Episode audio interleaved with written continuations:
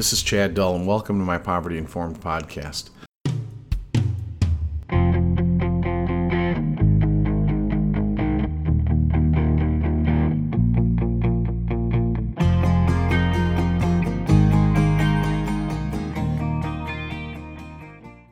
Uh, today, I'd like to share an article I wrote on September 23rd of 2018 uh, about a personal story and about the power of belief. Uh, it's actually one of the more popular things I've written. Uh, I think in large part because, again, it is a personal story. Um, I, when I talk about kind of my family history, I always go out of my way to make sure that I point out I'm not the hero of the story. Uh, in many ways, my parents are. Uh, they're flawed and complicated, and uh, my mom's gone now, but my, my dad is still here, and actually a relatively young guy because he was a pretty young parent. Um, but about a year ago, I had asked him if I could share some of his story that he hadn't shared with very many people, and I hadn't really shared with anyone. Uh, and I was grateful that he said yes because I think it teaches us a lot about how uh, to work with people um, escaping the crisis of poverty.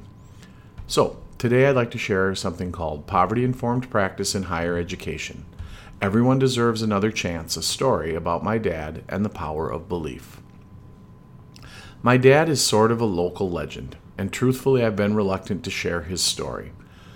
But the story teaches me everything about redemption, second chances, and belief. I have a pretty clear memory of a visit to stay with my dad in the mid 70s. My parents were married as teens uh, and ended up a few years later with a pretty amicable divorce, and I was fortunate enough to spend a lot of time with both of them. Although the custom of the time meant my mom had primary custody, and I saw dad on weekends and more in the summer. Now, the reason I remember this particular visit was mom dropped me and my little brother, I think, although I'm not sure, she dropped us off at an apple orchard where Dad might have been working at the time.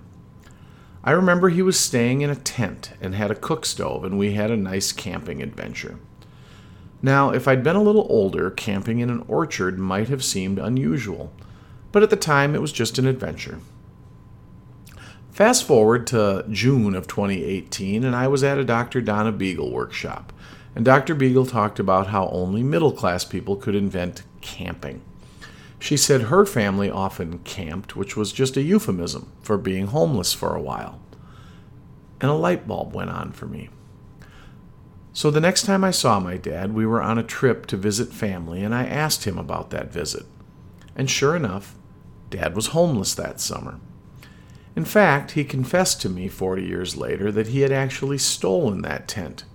And I'm assuming he stole the stove, too. Now, I could add this story to my collection of stories from the first 10 years of my life, and they demonstrate how situational ethics are and how easy it is to do the right thing when times are good. Dad also stole a tree once to make sure we had wood to heat the house we were in. And I have a vague recollection of him shooting a partridge once out of season so we could eat. Now, maybe he remembers it differently. Those days were objectively hard, I suppose, but I didn't really know that until I was older. Dad was fun, and our collection of Volkswagen vans that seemed to not have heaters or occasionally catch fire didn't seem to faze him. He must have been stressed out beyond comprehension, but I don't remember seeing it. In hindsight, I can see the insidious hand of poverty pushing him away from his dreams and into choices that made less sense all the time. That came to a head when I was about seven or eight, uh, maybe nine, I'm not sure I recall. Poverty causes desperation, and as my dad's family grew, so did his desperation. My weekend visits to his small home in the middle of nowhere now involved sleeping in the living room because upstairs the solution to our problems was drying and getting ready for sale.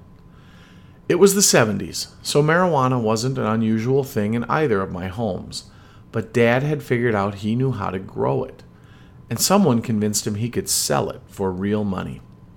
I remember talking the house of $10,000 and a trip to Hawaii, but honestly, my memories of that time are spotty. I do, however, remember clearly the day Dad and some friends of his were sitting at our table playing cards or a board game and suddenly there was an army of police in the front yard. I remember standing outside while they searched the house, and I remember telling my dad that I thought the police might have missed a bag, and him saying to me, Good, that would help pay for an attorney. Of course, the police found everything. And my most searing memory of that day is overhearing the police say they couldn't reach my mom, and maybe my brother and I would need to go to foster care until they could reach her.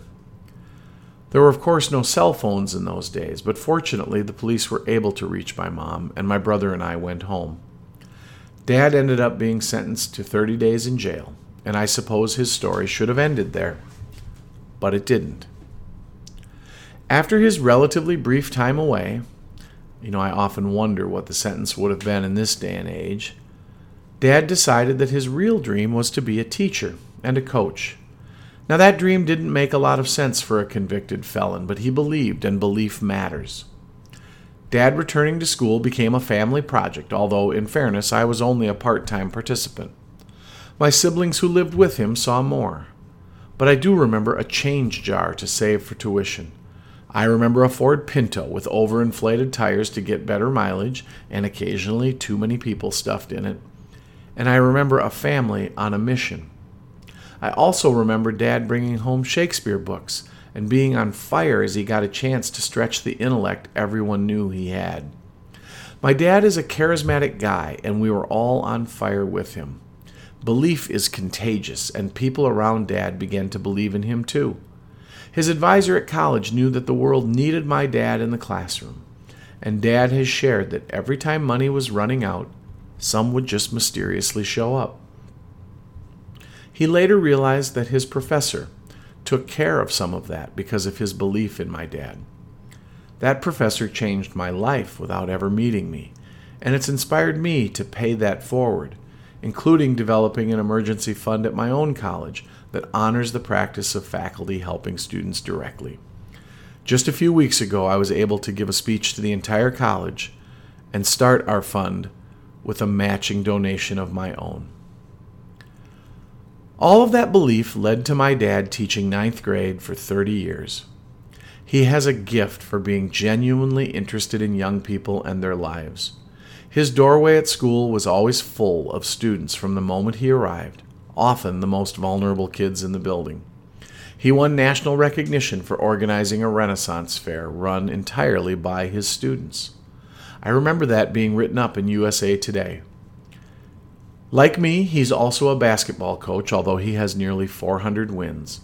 I have a great picture of him after Win 300 surrounded by family. As I said at the beginning of this podcast, he's a genuine local legend. So, what does all this teach us about poverty informed practice? Everything.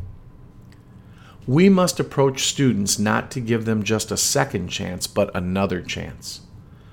My dad could have been written off at many points but those additional chances led to so much payback for the world. This story also teaches the power of belief. Not only do our students need us to believe in them, we need to help them create a sense of belief and self efficacy that will protect them from the inevitable ups and downs they will experience. College professors believed in my dad just because they could see his gifts and that changed the whole course of my family. And this story teaches us to never underestimate potential. If we don't believe in students, sometimes before they believe in themselves, the world might miss out on the gifts they bring. They might miss out on the gifts that someone like my dad had to give back. Poverty informed practice does not throw people away. The world needs everyone.